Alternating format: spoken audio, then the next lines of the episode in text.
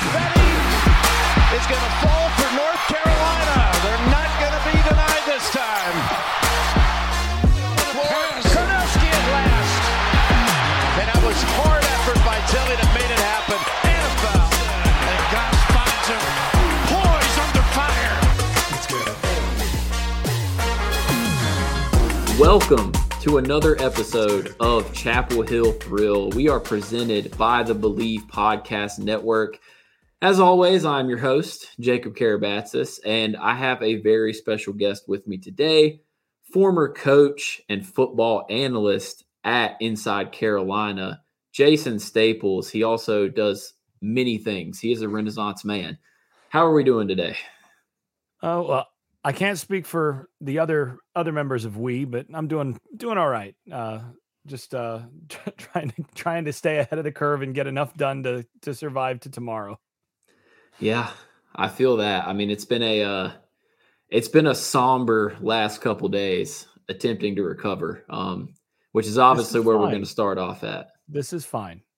And you know, this too shall pass, as they say. But um, if you listen to this, you are obviously a big Chapel Hill enthusiast. So you are very aware that uh, what happened Saturday has unfortunately been a recurring theme um, in the in the Mack Brown era. I believe that's the third loss um, in the last three years where they've been two touchdown or more favorites. So it's a pretty embarrassing uh, identity crisis that they have. Um, I thought it would be this this upcoming week against Georgia Tech, but it happened against the Virginia team that just quite frankly isn't very good. So um yeah, just I'll let you go with the main takeaway of what happened. Where where did the heels go wrong on Saturday?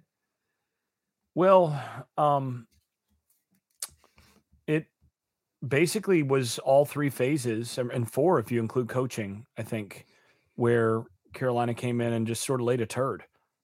I mean, none of none of the three phases went especially well, and um, you know, I, I I sort of finished at the end of the game. My my first thought was, man, they could have played badly on defense and still been fine if the offense had come to play like normal, and they could have played like they did on offense and been fine if the defense had played, you know, better like they have in several games and they still might have been able to win if the if the special teams had taken care of business throughout even with the performances that they got from the offense and defense but they got none of the above and then you know there were some head scratching coaching decisions and when you know when the coaching staff in the in the press conferences following you know in, the the Monday press conferences when they just outright say like look we we screwed up on this and just take ownership of that. First of all, that gives me more respect for a coaching staff that's willing to do that. Second of all, that means that like they they they really did. right. There were some things that they, I mean, Omarion Hampton only getting four carries in the second half while averaging almost seven yards a carry in the game was was probably the most egregious oversight. Uh, you're, you're up 10 points in the second half, and that guy doesn't touch the ball j- j- just turning around and handing it off. And there are just too many of those kinds of things in this game. And and some of that was just again, uh, they mentioned there were a number of RPOs they had on where uh, it was an option to hand it off, but they let Virginia kind of game them up front, and so they they got gamed into throwing it, and then they for whatever reason, Drake was just a little off on his location compared to normal in this game, and then a couple of his receivers may have I don't know if they were that they spent like the earlier part of the day sun gazing or or something, but they'd had they seemed to have difficulty, you know, figuring out where the ball was and and actually bringing it in. So, I mean, it was a, it was it you know you you hear this this term every so often, but this was I think a, a justifiable place to to talk about the term a total team loss. There's no no no phase of the ball or no phase of this ball game that you could you could point to and say, well, you know, we we did our job, but it was them. This everybody had a hand in this. Now, one thing I do want to go back to You said something about three losses in the last three years, uh, being a two touchdown favorite or more, and that being an identity. I do think it's important for Carolina fans to understand that that is a little bit of a myopic perspective because that is the norm. That's not a unique thing to to North Carolina. Uh, I don't know if you knew this, but uh, I'll, I'll, just ask, uh, not rhetorically. Do you know what the what the likelihood of losing a game in college football is for a two touchdown favorite? It's got to be, it's got to be in the 40s, somewhere around like 41, 42 would be my guess. It's not quite that, but it's it's around 25%. So if you're a two touchdown if you're a two touchdown favorite, you're going to lose say roughly 2 out of every 10 games that you play as a as a touchdown as a two touchdown favorite. Maybe somewhere between 2 and 3. Uh, and I haven't seen the the figures in the last couple years, but it, it was that when I last looked.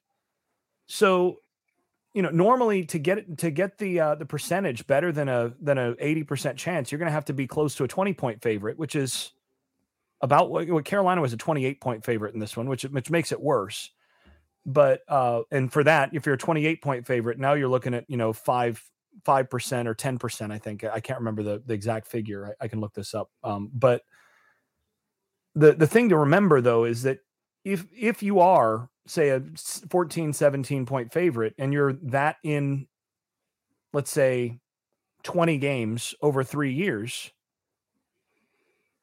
you expect to lose 3 or 4 of those. Yeah that's so very true. that that's kind of where where things are. And that gets back to you know inside carolina's own uh, greg barnes had i thought a very uh, had an excellent article before the season with something that we've talked about a lot on the uh, on the podcast uh, at Inside Carolina for a while is that for Carolina to take the next step and be a team that really contends, it's it's it, a big part of it is about beating teams by more, just in general, so that you know if you are a 25 point favorite in 10 games, then there's a there, there's a a non-zero chance that you'll go undefeated. Right now, you're looking at you know there's a chance you'll lose one of those 10 games, you know, you got a you got maybe a 10% chance, but you've you've got a chance of going undefeated there. If you if you're not that much of a favorite in those 10 games, odds are you're going to lose one of them. And and that's it's hard for us to understand, but I mean that's just the nature of the game. There's there there aren't that many possessions. There's only you know, on a really fast-paced game like 13 14 possessions and weird stuff happens. It's an oblong shaped ball and weird stuff happens. So, you know, you have to be ready to do that. And you have to blow teams like Virginia out to keep them from doing exactly what they did. Yeah, I think that's a very fair point. I mean, I'm obviously guilty of it. I think oftentimes, like, we forget that these guys, they're not pros. Like, it's it's easier for pros to take care of business in those situations. Now, there's times that, you know, the Chiefs have been huge favorites and they might not cover but they're going to win. And I think it's just as fans, you lose sight and you're like, oh, we're really good. Virginia's not. And you forget that, you know, we're talking 19, 20, and 21 year olds. And it's like, oh, this could easily happen. And I just kind of want to. This is, I guess, the next point to get out here. Because, like you said, it was a true team loss. I mean, the miscommunication on some of the deep balls, um, the drops, uh, the fact that they gave up 228 rushing yards to a team that was averaging like 92 a game. Um, it was just an all around disaster class. So it does go to some performance, but from a coaching standpoint, did you think it was more of lack of preparation or just a bad game plan or bad execution? So I think I think it was a, a, bad execution up front. Right? I think there were some things that they felt like they'd be able to do and do well that they didn't do as well as they expected. Uh, specifically, some of those drops. Drops are absolute killers. If you have multiple drops, they're. Re- I mean, you. They're drive enders, right? They had three or four drops that were just drive enders. Guy catches it, it's a first down because he drops it Now you're punting, right? So that's just an execution thing, right? That's not a lack of planning. That's not, and you know, the guy who had the most trouble catching it was Nate McCollum. He had dropped one pass in his college career coming into this season. This is not a guy who drops a lot of passes. So, you know, if you're planning on a guy having, if you're planning on that guy having trouble catching the football, then you know you you've probably got a crystal ball somewhere that's working real well. But I think the first part was was was really just execution.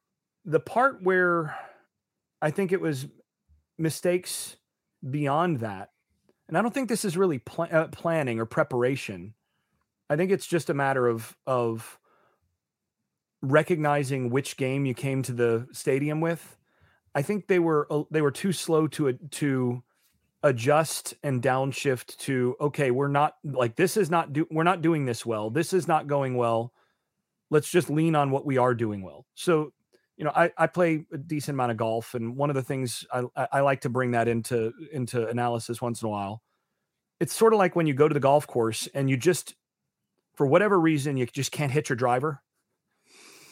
Right I've had more than my share of those rounds. We just cannot uh, like for whatever reason it just feels uncomfortable. Can't can't get comfortable hitting it. I don't know what the deal is. Well,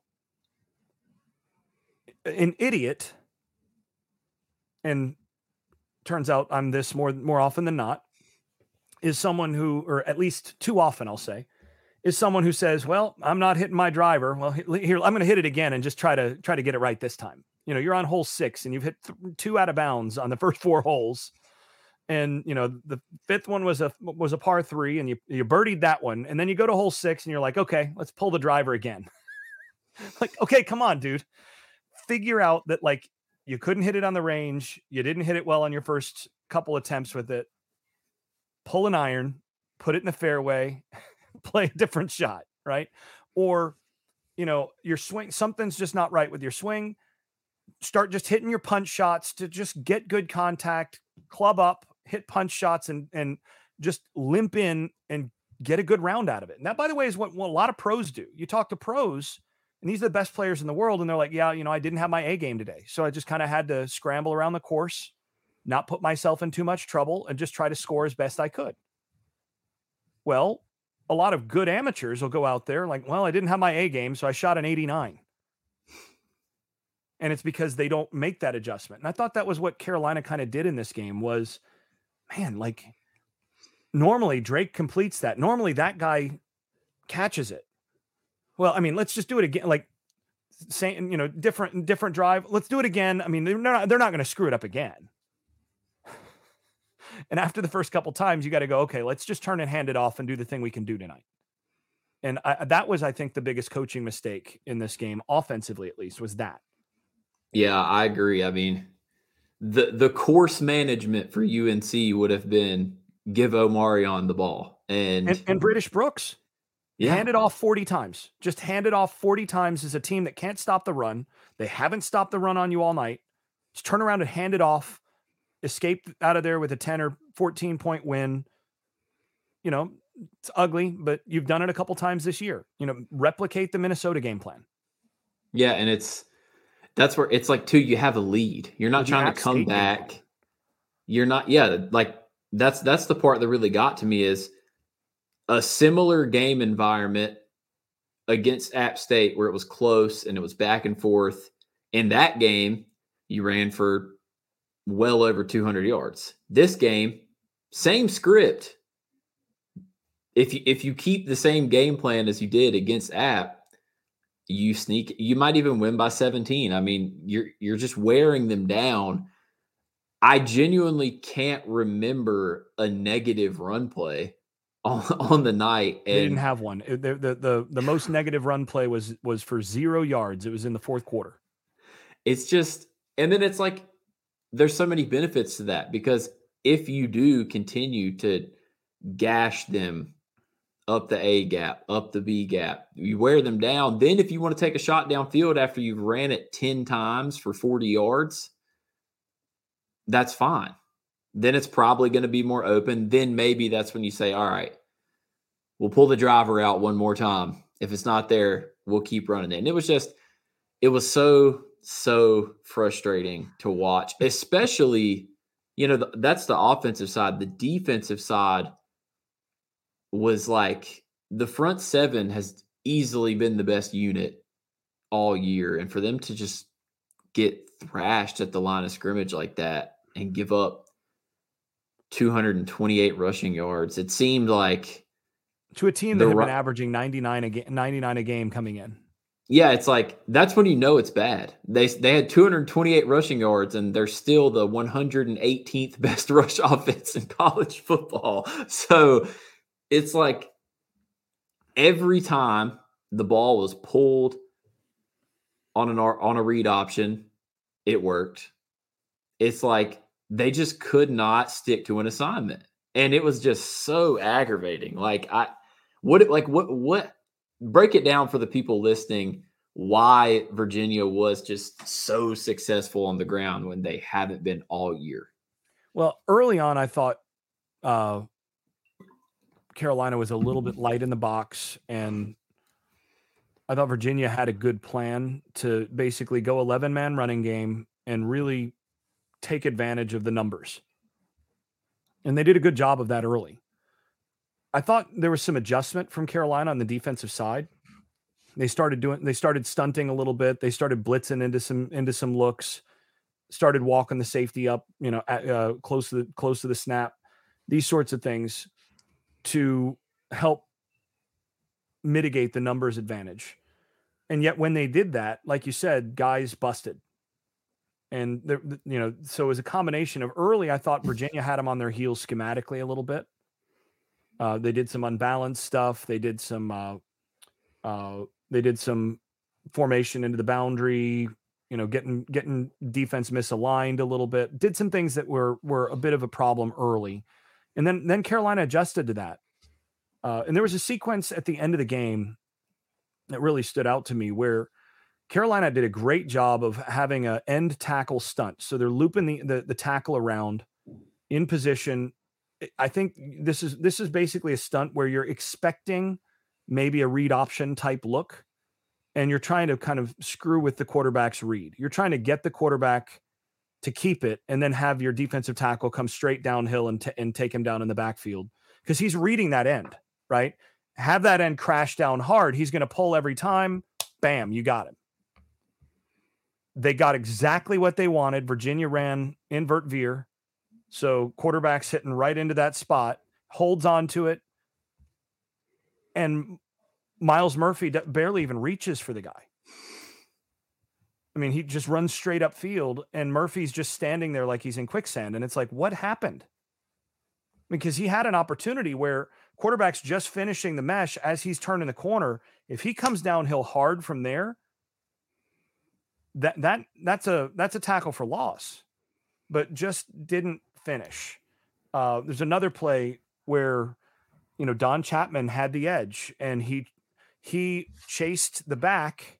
Like he he came down uh, as though the ball was being handed off and the quarterback just pulled it right around him. And you're like dude you were on the quarter like you were the contain guy here. There was a guy inside you for the for the other so just little miscommunications just different busts. And i i, I pick i pick out those two because the first two that comes to mind but they were not the only ones i mean elijah Huzzy missed a a, a, follow little uh little leak from the uh from the h back so it's it's the um it was a split zone slip It's what uh, a lot of teams call it, where the H back just slips out into the flat, and Huzzy just got lost.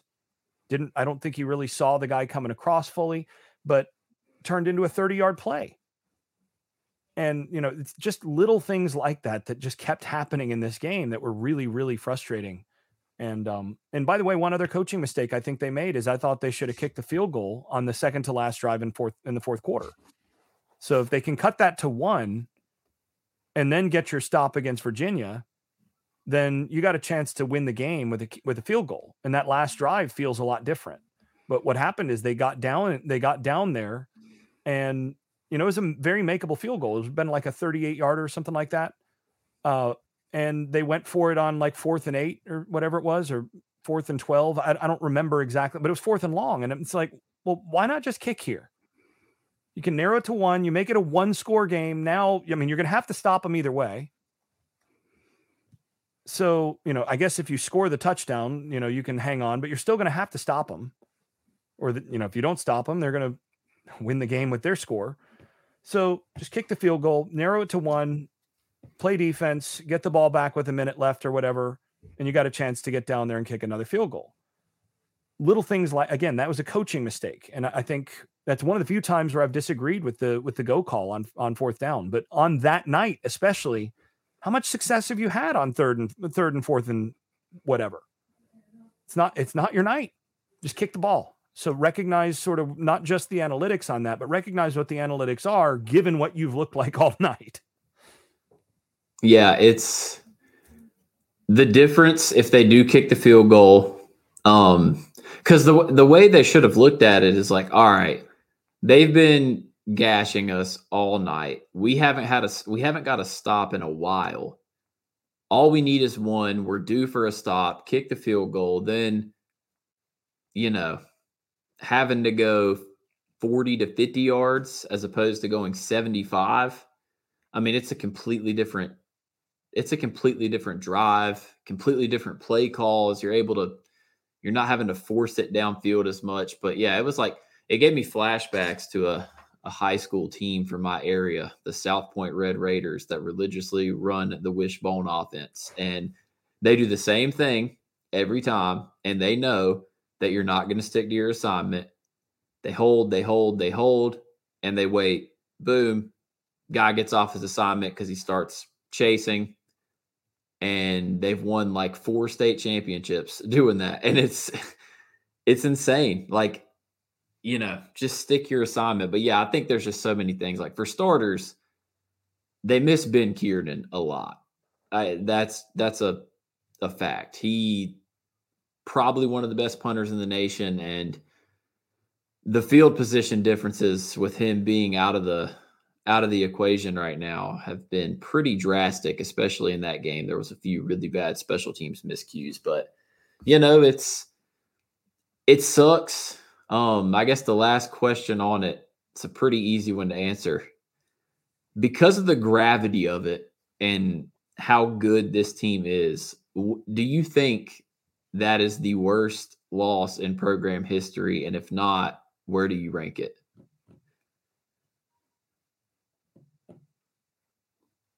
That's a really good question. Um, and I'm not sure I'm really prepared to answer that fully. I mean, I think somebody like Buck would Buck Sanders would probably be your your historian on this, but I don't know that I'd put it number one. Um,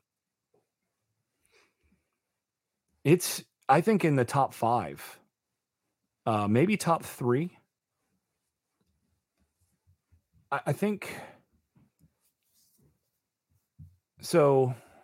If I were just thinking off the top of my head, the Virginia game back in '96, I think, would probably be number one. It was a really good Carolina team in 96. And that was a Virginia team that they should have beaten and they snatched defeat from the jaws of victory there. But they were not as big of favorites, I don't think, in that game. That was a better Virginia team. So you can make a case for this one over that. Um, I think the loss to LSU in the opener back in 2010 should be in the discussion uh, because you win that game. I still think that 2010 team was a national title caliber team. I don't think this current North Carolina team is is a national title caliber team. I think it's a contender to it's it's a team that can compete for its conference and you know potentially with if with all the right breaks could make the playoff but i don't think it's a team that you know is likely to to win when they get there. I thought the 2010 team was a team that probably wins it all if they play in the bcs national title game.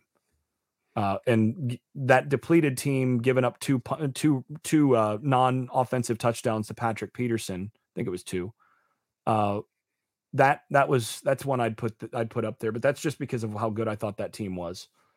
Uh, and then I think the opener to opening loss to Southern uh, to uh to South Carolina back uh in would have been what 2015 with uh, Marquise the Marquise Williams last team. Uh, that one was that one was really tough too because again I thought that was a really good football team, and they had an opportunity to start that year and really establish momentum, and then they they they won out the rest of the regular season. Uh, that's a team that probably and, and they should have they they just just completely hemorrhaged brain hemorrhaged inside the the 10 yard line a couple times those ones would be ones that in my immediate memory would be up there with this one but i think this one's up there with all of them and i think you could make a case i, I mean I, i'm not going to argue against somebody who says no i think this one was the worst of all of them I, I think you can make a case yeah i in in the long term there's almost a a benefit to it because I do think this wakes them up for that last stretch of the schedule where it Needs gets to. it gets rough. But I would also encourage fans, you know, don't don't get too down. I mean, you're you're going Georgia Tech, Campbell at home or no, Georgia Tech away, then Campbell at home, then Duke at home, then at Clemson, then at State. If you just focus on the task at hand, you've got a chance to be 11 and 1, to be in the ACC title game and prove your worth against the Florida State team that's probably going to be ranked second or third by that point. They'll probably be 12 and 0. You've got a chance to do that. And if you can win that game, go 12 and 1 and have a case for the playoff or at least you're making you're making a New Year's Six bowl. So I mean, there's still hope. Don't don't just completely completely bail on the guys. I know I know it's disappointing in the moment, but there's still a little bit of hope. And like you said, a lot of things do have to happen, but college football is crazy. And uh Oklahoma looked beatable. They ended up squeaking it out. Texas didn't look great. Like there's Washington the should have lost. Yeah, Washington should have lost. The Pac 12 is probably going to beat up on each other anyways. Then you've got those three Big Ten teams that are going to beat up on each other. So it's and, it's and well, interesting question is what's going to be done with Michigan. Yes, so there's some talk about Michigan having to vacate some victories this year, and that that would change the entire national title race and picture um, I'm not sure I'd really be a fan of that. I mean, I, I because just for the game's sake, you want the best teams out there, and you know, it's not like Michigan's going to have lost any of those games that they've played against Patsy so far this year, anyway. But, um, yeah, I think I, I will I'll be honest. I think if this North Carolina team does finish with one loss, they've got as they'll have a case for, uh, for a playoff inclusion partly because in order to do that, they'd have to beat a very good Florida State team. And, and that Florida State team, based on Dave Bartu's model right now, is likely to debut in the in the college football playoff rankings at number one.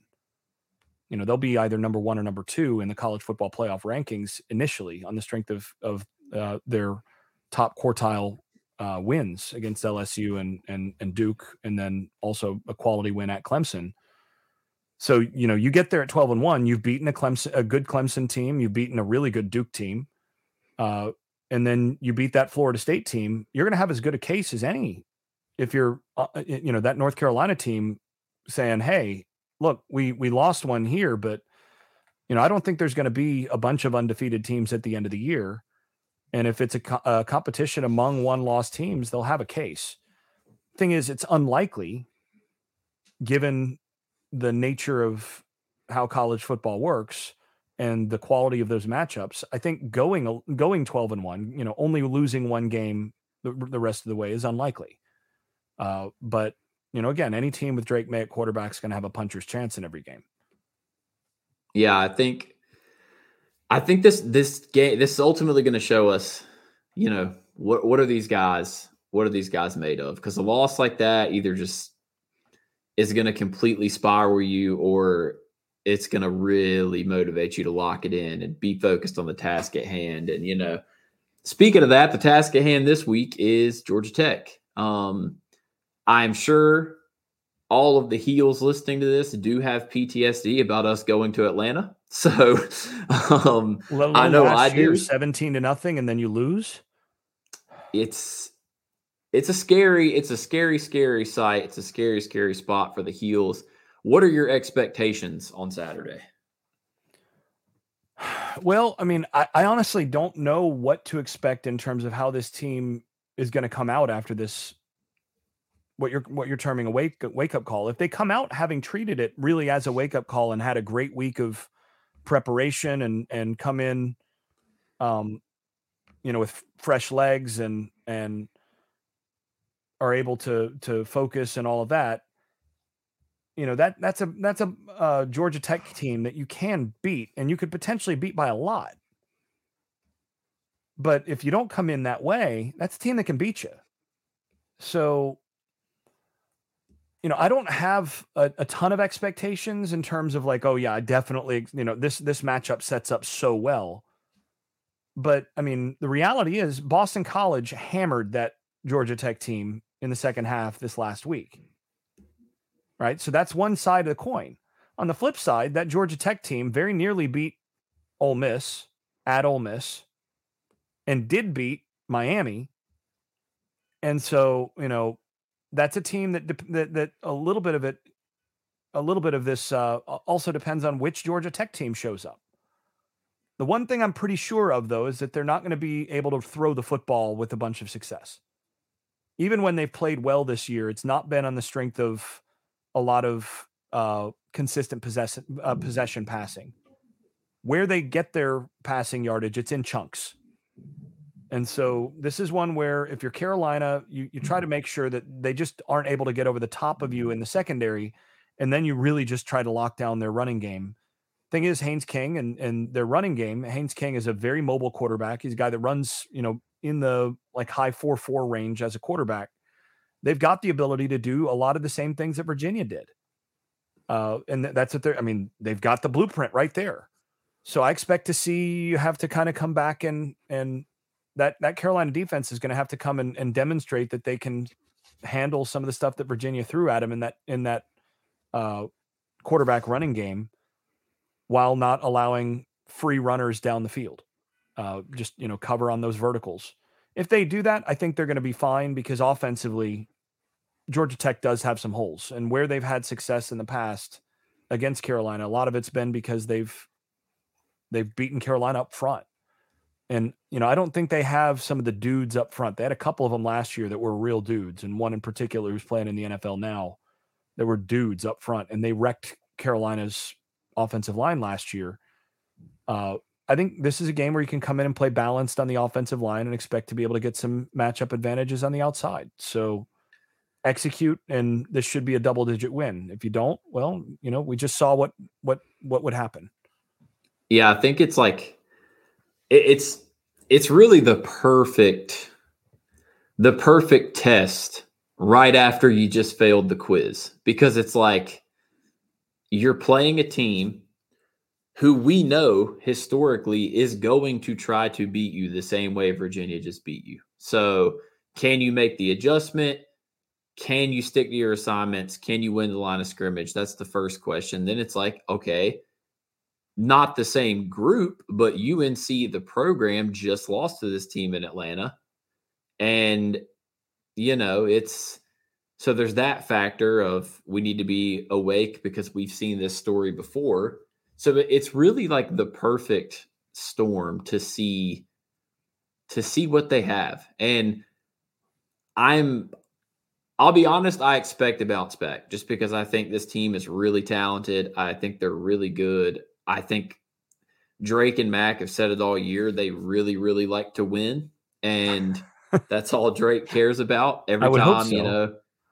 Early, early on when he wasn't throwing for 300 yards and reporters were freaking out and saying, you know, what's this? And they would just be like, we're just trying to win football games. I, I think that Drake's going to take this very, very, very seriously. And as the leader, I think he's going to rally the troops. And I think this is going to be a really, a really big bounce back. Then you've got Campbell. Um, if that's not a if that's not a win, then then we have to start having some some real serious conversations.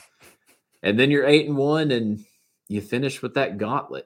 Uh, it's gonna be very very interesting. Um, before we get out of here, Jason, any any lasting thoughts on the rest of the heels season? Um, any lasting takeaways? What do you have?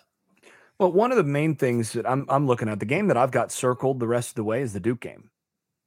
So, I mean, obviously the uh, the NC State game, you know, the biggest football rival rivalry.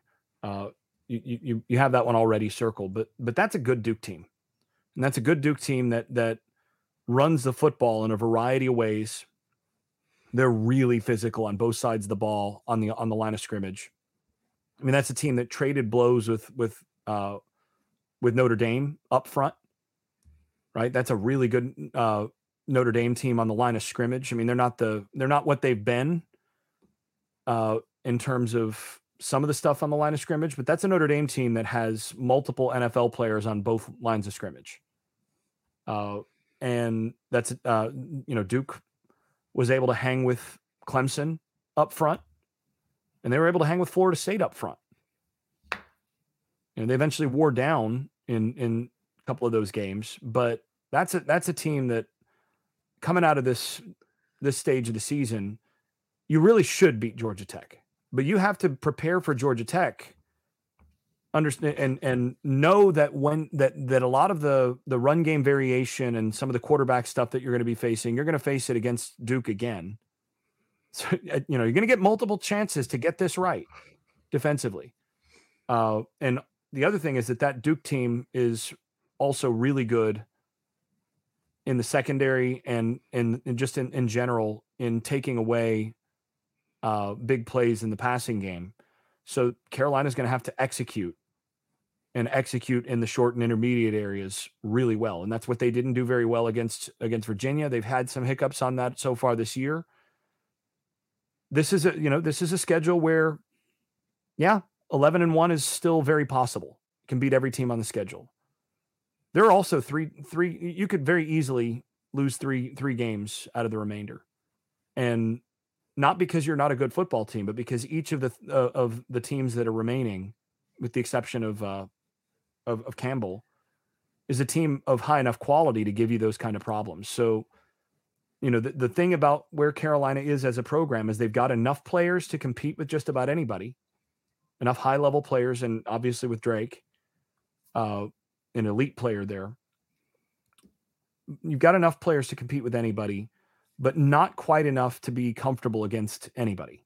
And and that's kind of where things are. They're going to have to really execute, and they're going to need to get healthy they're going to need to stay healthy over the last quarter of the season. That that's I think an under underrated part or an understated or underanalyzed part in this for a lot of a lot of teams and a lot of people is you know this is a part this is a time of year where you start getting banged up and that starts to have impact on teams. And uh, we've already seen it some in special teams. They, they need to stay healthy and get healthy where they're not as healthy right now to be able to finish well.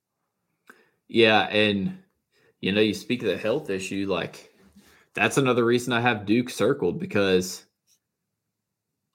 I'll be honest, like it's hard for me not to say that Duke might like, you know, doesn't win that game if Riley Leonard doesn't get hurt.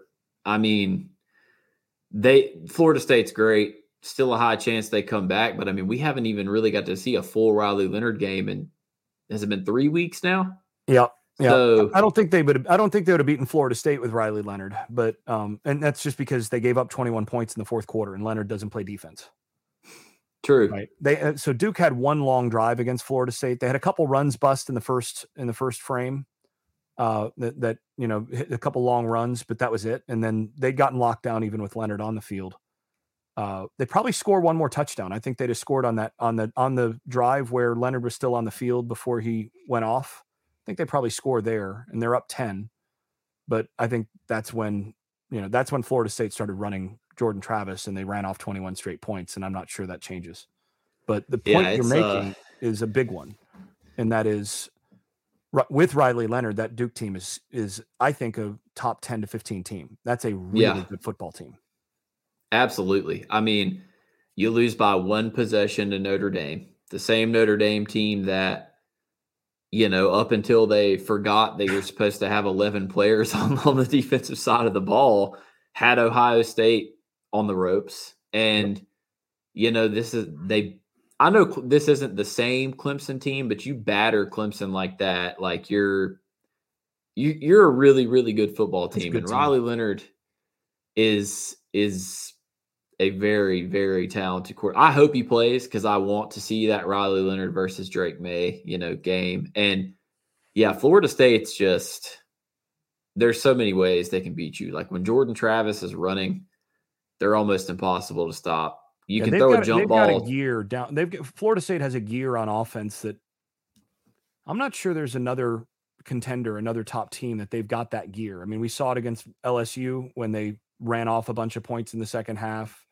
We've seen it a few times. They haven't hit that gear very often, but every so often they'll just, you know, flip the switch and you'll see Jordan Travis. They'll start to run Jordan Travis. They'll start to run their whole offense. And all of a sudden it's like, oh my gosh, they just scored four straight touchdowns. Like, wow, they ran that off really quick. And, you know, that's kind of what they did against Duke. Uh, Carolina is, I think, one of those teams. If you're talking about, you know, the contenders, that has a that that that has an argument to make to say, oh, we may not have that gear, but we're close in terms of the potential gears on offense. Because when Drake starts dealing, and you've got you know McCollum and and Walker catching it down the field and all of that, Carolina's offense can all of a sudden look really, really smooth and run off a bunch of points really quickly. So, I mean, there aren't very many of those teams though this year that can that can do that. Maybe LSU, another one. There's only a, only a few, not many. Yeah, before before this week, I thought Washington was one of those teams. Um, and then they laid a dud that I just don't think Florida State would ever lay. Um, no. Yeah, I mean, maybe not against that team, but I mean, that, that is interesting to bring up Washington in terms of they may have that gear. You know, if we're talking about just the top end, the ability to just run off a bunch of points, you know, score five straight times against a good defense. Yeah, that, that might be another one. I'm just not sure. The issue with them is balance. They, they don't run it quite as well. Uh, and, you know, they just duck and chuck or chuck and duck a, a bunch. And um, against a team that's able to kind of take that away and tackle them out at the, uh, out there and, and, cover really well on the outside, uh, that'll that's a little bit there's a little bit less balance, but they might be, you know, that's another one. Um, not many. There's not many of those though. You know, maybe four or five. And and again, the balance that both Carolina and Florida State bring to the table is is really one of the things that those offenses uh, that makes those offenses so good this year. Yeah, and that's you know, last thing is it's not like obviously UNC fan alumni, so I always want to see the program succeed, but just from a pure football fan standpoint, I just think UNC and Florida State is without question the most fun ACC title game matchup because of what you just said. I mean, it's like two heavyweight offenses just absolutely throwing haymakers at each other for an entire game. Like it's it's the best matchup. I mean, we've already seen them play Duke, and the only other option is Louisville, Louisville and I just yeah. uh, I'm not so sure that Louisville might be fun for a quarter or two, but it's well, I mean, I, I, I was asked this question by from the Florida State side of like, you know, which of these teams would Florida State least like to face in the ACC title game? And I answered immediately, North Carolina, because oh, it's oh, yeah. It, that's the one team that that if that offense gets rolling, can trade blows with you because of what they've got with Drake Maye and Tez Walker and Omarion Hampton and and that whole stable of tight ends and McCollum and you've got weapons that if things start to click, now you're looking at a team that can get into a track meet with you. Uh, you know, Duke, I thought gave Florida State their absolute best shot, and you know they just ultimately didn't have the depth.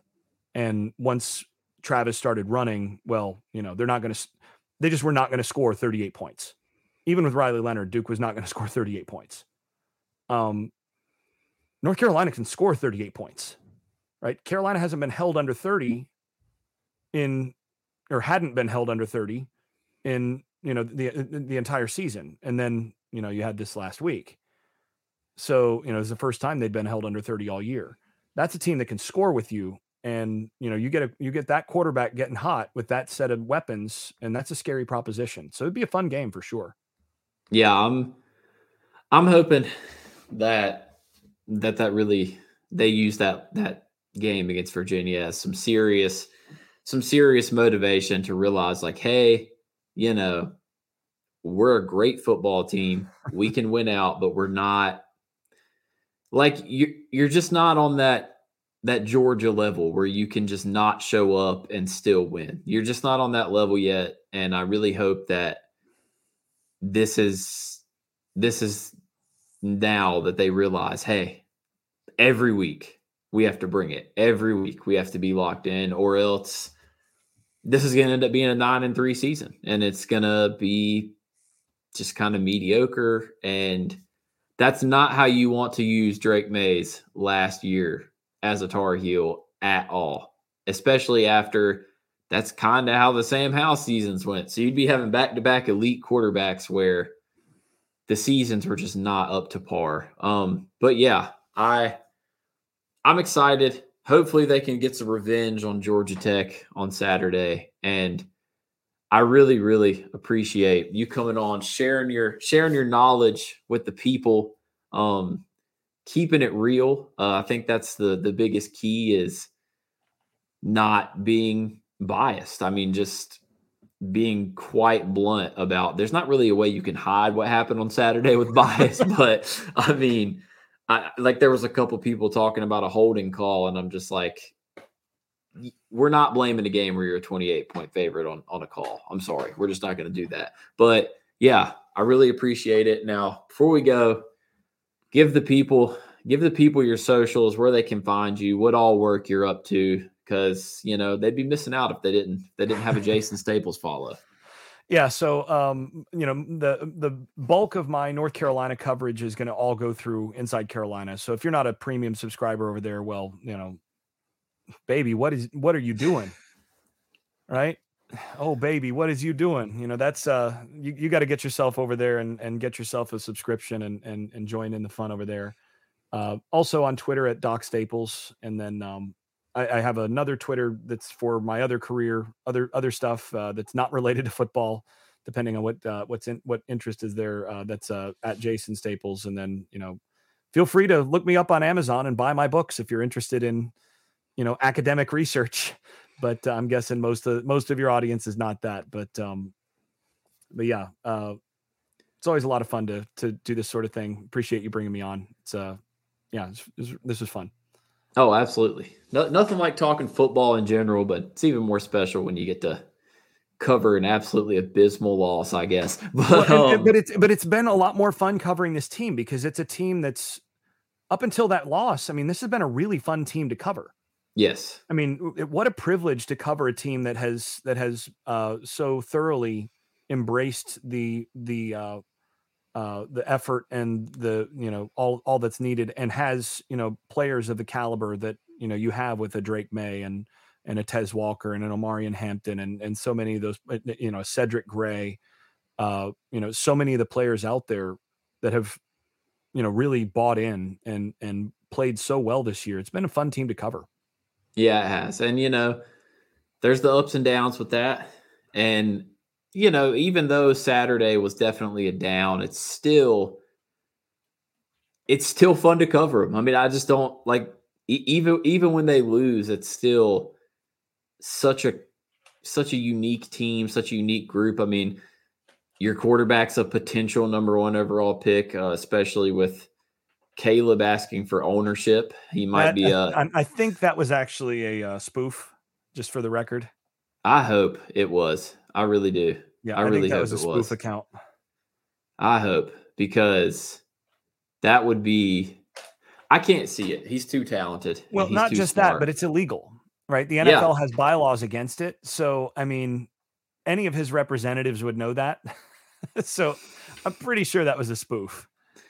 I cert I certainly hope so. Um, it's it's interesting though. This is probably the best court. I mean, it is the best quarterback I think UNC's probably like ever had from a talent perspective. Um, uh, if they ever have one that's better than Drake Maye, I really hope I'm alive to see it. I I do too because that's you know that's a special special player and we're getting to see Sam Howell do it every Sunday now too. So it's uh it really is a good time for Carolina football. And as always, we'll be back next week after the Georgia Tech game. Could be solo, could have another guest on. Only time will tell, but you guys know the drill. Stay safe, enjoy the game on Saturday, and keep supporting the heels.